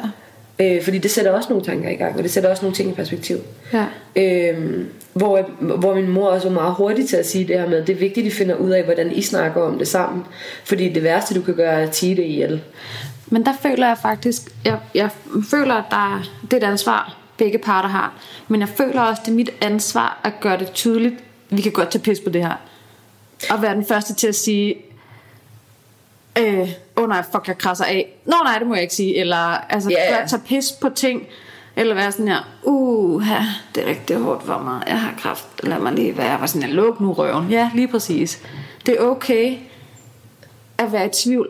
Fordi det er mit ansvar at lige lægge linjen for, hvad man godt kan tillade sig at sige, hvad vi kan snakke om, hvordan vi kan tage pis på tingene. Det synes jeg også er mit ansvar. Fordi det kan man sgu ikke vide. Nej, det kan man heller ikke. Man kan kende mig nok så godt, og det kan mine forældre og mine brødre jo også, kende mig nok så godt, og så stadig jo faktisk komme til at sige noget, som bare får korthuset til at vælte. 100%. Fordi jeg bare ikke var klar. Stadig, det kan man stadig godt. Så derfor synes jeg, det er lidt mit ansvar at, at sørge for at gøre det tydeligt, hvordan jeg er klar til at snakke om, jeg er klar til at tage pis på det, eller jeg er klar til whatever. Ja. De andre kan godt være i tvivl mere, hvor i alle andre situationer ville de måske ikke være i tvivl. Nej, det er også fordi, vi ikke kender dig i den her situation. Nemlig. Vi kender dig i alle andre situationer. Men sådan, vi kender ikke hinanden i den her situation. men det, det er jo lige præcis det. Og jeg skulle gøre det samme med Daniel. Altså ret tydeligt mærke, sådan, hvad kunne jeg snakke med ham om? Ja. Eller hvad skulle jeg vende med, med David først? Eller Ja. hvad skulle jeg vende med min mor og far først? Jamen, det er jo det. Før at, at jeg tog den med ham. Øhm, så det er sådan en... Det er jeg skal lige finde fodfæste i... Ja. Hvordan snakker vi om det her? Ja. Hvor meget går vi i dybden med det? Hvad er grænsen? Hvad vender vi? Og hvad skal vi slet ikke berøre? Hvis der er noget, man slet ikke skal berøre. Ja. Jamen det er jo det, fordi jeg kan, ja, nogle gange har jeg også tænkt, sådan, som du også selv siger, du snakker om kraft, og du har snakket om kraft hver eneste dag de sidste 5-6 måneder. Mm. Øhm, så nogle gange har jeg jo også tænkt, når man, hvis Ditte føler for, at jeg skal være veninde, der bare kommer og snakker lort i dag, og bare snakker om åndssvage ting, eller sådan Ja. øh, lidt lettere ting, mm. end de samtaler, vi har nu og har haft lang tid. Hvis jeg bare skal være den, så kan jeg også godt det. Ja. Altså det, det kan jeg også sagt, Ja, ja, sådan har vi også nogle dage, hvor, at, altså, hvor der det ikke er det mest konstruktive, vi lukker ud. Men det er der, hvor at jeg... Min pointe med at sige det før med elefanten, mm. der står og kigger på os alle sammen, det er, at det, jeg kan godt mærke, når, når andre holder ting tilbage. Jeg er jo overhovedet ikke i tvivl. Mm. Jeg kan sagtens mærke det, så nogle gange ville det være rart, at de ting, som bekymrer dem, der er mine kager, at de også bliver vendt med mig, Ja. ja. selvom det er mig. Og måske endda netop, fordi det er mig. Ja. Men det er et hensyn, der bliver taget, og jeg forstår godt det hensyn. Det gør jeg virkelig. Ja. Men, men jeg er lidt puttet ind i en osteklokke, jeg egentlig ikke havde bedt om. Mm. På en måde. Helt sikkert. Helt Øh, sikkert. Uden tvivl. Det er jo også mere et problem, jeg mene, fordi mit forløb er så langt. Havde jeg været færdig efter to måneder, så havde vi jo kunne snakke om det bagefter. Puha, jeg havde svært ved at snakke med dig om det her i sidste måned, fordi der var du midt i det. Ja. Hvis forløbet havde været kortere, men mit er bare... Altså, lidt længere, så det når at gå Man glemmer, mange hvad man uger. føler. Man glemmer, hvad man har følt, fordi det hele tiden udvikler sig, og fordi det er Ja. over så lang tid. Og det er ja. mange uger, hvor der ikke bliver taget de her ting op, men hvor at jeg ved det, eller hvor at jeg kan mærke, at der er noget, der ikke bliver sagt til mig, men der bliver sagt til andre, og jeg når stadig at tænke over det, og jeg kan se, at I tænker over det Ja. ja. på den måde, hvor det måske ikke været det issue, hvis det havde været et kortere forløb, fordi så var man på den anden side, og på den anden side er der en eller anden form for helle. Det er nemmere at snakke om bagefter, når man er på den anden side. Ja, ja. Puha, da du gik igennem det Ja, her, det det, her, der hva'? jeg det der. Ja. Men nu er det der med, du går igennem det her, det her, den er bare strukket. Ja. Den er bare lidt lang. Ja, ja, præcis. Men ja, det er også derfor, at man vil jo gerne være den, der også er med til at holde gejsten op. Mm. Altså man vil jo også gerne være den, der er med til, at du netop føler, at jeg har mine venner og familie. Ja. Øhm, og, det kan man jo være på forskellige måder. Ja. Altså både at man får lov til at snakke om de der tunge ting med dig, men også at man får lov at være den, der bare kommer og får dig til at grine og altså, ja, Ja, ja. ikke snakke om hårde ting. Ikke? Og jeg synes også, at jeg er overrasket over, faktisk, hvor, hvor let det har været at snakke om. Mm. Efter man lige kom over det der, mm. det der øh, vurderingssag. Ja. Altså det er jeg faktisk virkelig overrasket over. Både hvordan du snakker om det, og hvor åben du er over for det også. Altså, når du kommer herhjem, og min kæreste er her, som også kender dig godt, og har kendt dig nærmest lige så lang tid, som jeg har. Ja. At, at du også bare fortæller ham, og sætter ham ind i tingene. Mm. Fordi at han har jo også gået og undret sig over nogle ting, og så har han spørger altid, hvordan du har det selvfølgelig, eller sådan, når jeg kommer hjem derfra, eller spørger, hvornår I kommer forbi igen, eller om vi skal tage forbi jer, eller et eller andet. Øhm, men når du så kommer, og, og, ja, og snakken bare kører mellem jer, så er jeg også sådan der, hold kæft, hvor er det egentlig let. Ja. Altså, hvad er det egentlig let at snakke om, og hvad er det egentlig, og det er jo bare så positivt. Ja. Altså, det- det... er jeg jo glad for. Ja, Jeg tror ikke på, at der er nogen rigtig måde at håndtere kræft. Jeg tror ikke, der er en rigtig måde at være kræftpatient på, og en forkert måde at være kræftpatient på. Men jeg tror på, at jeg bliver nødt til at fortælle, hvad det er, jeg tænker, hvad det er, jeg føler, hvad det er, jeg går igennem. Hvordan min situation er, hvis jeg vil have nogen til at forstå, hvad det er, der sker mm. i mit liv. Mm. Og øh, det kan godt være lidt svært at sætte sig ind, hvis man ikke har prøvet det selv. Og det er ret abstrakt. Det er nemmere at sige, ja, du læser den her uddannelse. Da jeg læste det her, der gjorde vi sådan her, så jeg kan godt forstå det der eksamenspres, jeg kan godt forstå det der et eller andet. Mm. Det er en anden følelse, den kan jeg godt have haft. Men undskyld mig, men gud skal tak og lov, er alle i min omgangskreds ikke i sådan en situation, at de har egne erfaringer med mm. kræft. Heldigvis, det ville være noget fucking bullshit, hvis alle jeg kendte havde haft kræft på et tidspunkt. Ja. Så derfor bliver jeg nødt til at forklare, hvordan jeg har det. Det gavner mm. mig. Ja, og det gavner også os jo. Altså ikke at vi, for, ikke at vi forstår, hvordan du har det, men, men bliver det bliver nemmere at forsøge at sætte os ind i, hvordan du har det. Ja, præcis. Og når du så har forklaret noget og været meget åben over for det hele forløbet, så kan jeg jo også godt perspektivere til noget, du har fortalt mig før. Ja. Altså så, så, så begynder det også sådan Ja, så kan jeg netop sætte mig ind i, i altså i højere grad kan jeg sætte mig ind i, mm. hvordan dine tanker har udviklet sig, fordi du har fortalt mig dem fra start. Ja. Og det har været sindssygt vigtigt. Det tror jeg, du har ret i. Men altså igen, det er noget, den går begge veje. Hvis der ikke var nogen, der turde spørge, så ville jeg hver gang med mere eller mindre energi, alt hvor jeg var i min, i min kemointerval, skulle starte forfra, eller starte den op selv, mm. eller skulle sørge for at Jeg sige de ting, der på var- bordet. Altså, hver gang. Så det er jo begge veje, Ja. at det bliver nemmere at snakke om det. Ja, men jeg er jo heller ikke kommet ind og lavet en kraftjoke, hvis ikke du selv havde gjort det først. Det skal jeg da også være ja. lige at sige. Lige præcis. Ej, men altså, jeg træder ikke ind i stuen, når du ligger skaldet og helt bleg, og så bare fyrer en eller anden joke af. Det ville jeg jo aldrig gøre. Det ville man jo ikke gøre.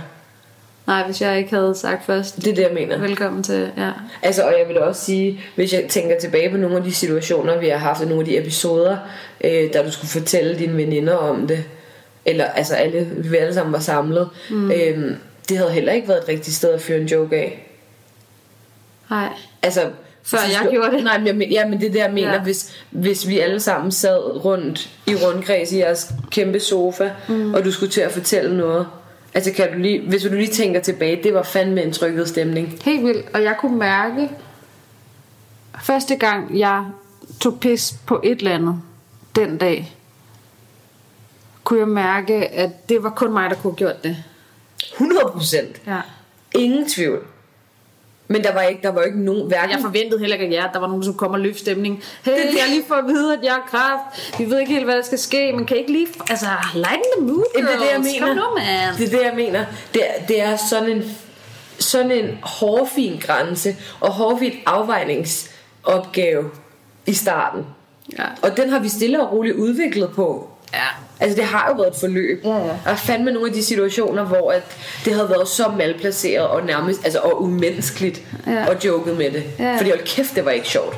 Nej. Og det var ikke en sjov situation, og det skulle ikke gøres til en sjov, sjov situation. Nej, man behøver heller ikke at joke med alting, men nogle gange synes jeg for mig, at det er vigtigt også at lige sige ting, som er ironisk, eller Ja. uh, altså midt i alvorlige ting, sige, altså sådan, ja, jeg bekymrer mig om, om de her, de her ting, altså, men jeg bekymrer mig også om, hvor fanden jeg stopper min foundation, når man Ja, er skaldet. Sæt foundation, uh, du skal huske at uh, putte foundation op til hårgrænsen, men fuck gør man, når man er skaldet, så, og sådan, så kan jeg godt finde på at putte dem ind som sådan en, ja, ja, jeg er bange for øhm, min nyere funktion lige nu, jeg kan mærke, at den er presset, og det er lidt vigtigt, at jeg får skyllet ud, og min affaldsstof har lidt svært ved at bla bla bla. Men jeg tænker også på det her, eller det her, Og det er, så, eller det, det er her. sådan et, altså, sådan et valgt spørgsmål også, ikke? Fordi jeg jeg har grublet over den der. Ja, ja, At det var, som om, sådan, ja, det var som om, det var en lille gåde for mig, efter du havde spurgt mig, og det var sådan et retorisk spørgsmål, at det var nogle af de Ja. ting, du gik og overvejede. Du regnede jo ikke med, at jeg havde svaret sjovt nok. Nej, nej. Men der har jeg så gået og tænkt sådan, ja, Men der er så mange ting. Der er sådan, hvor så kan jeg, kan jeg finde på at putte dem ind der, så jeg kan se sådan det, jeg tænker på, bekymrer mig om ting, og jeg har sådan nogle øh, øh, real life chemo struggles, eller Ja. sådan cancer struggles. Dem har jeg masser af, men Ja. jeg har også nogle lolleren problemer. ja. Hvor det bare sådan, ikke en ting, der ændrer det store, men alligevel så tænker man lidt over, hvordan, Ja. hvordan putter jeg foundation i fjeset? ja, til hårgrænsen, når der ikke er nogen hårgrænse. Ja, Ej, vi skal også stoppe nu. det skal vi. Det her er... Ej, ej, ej, klokken er også sygt mange.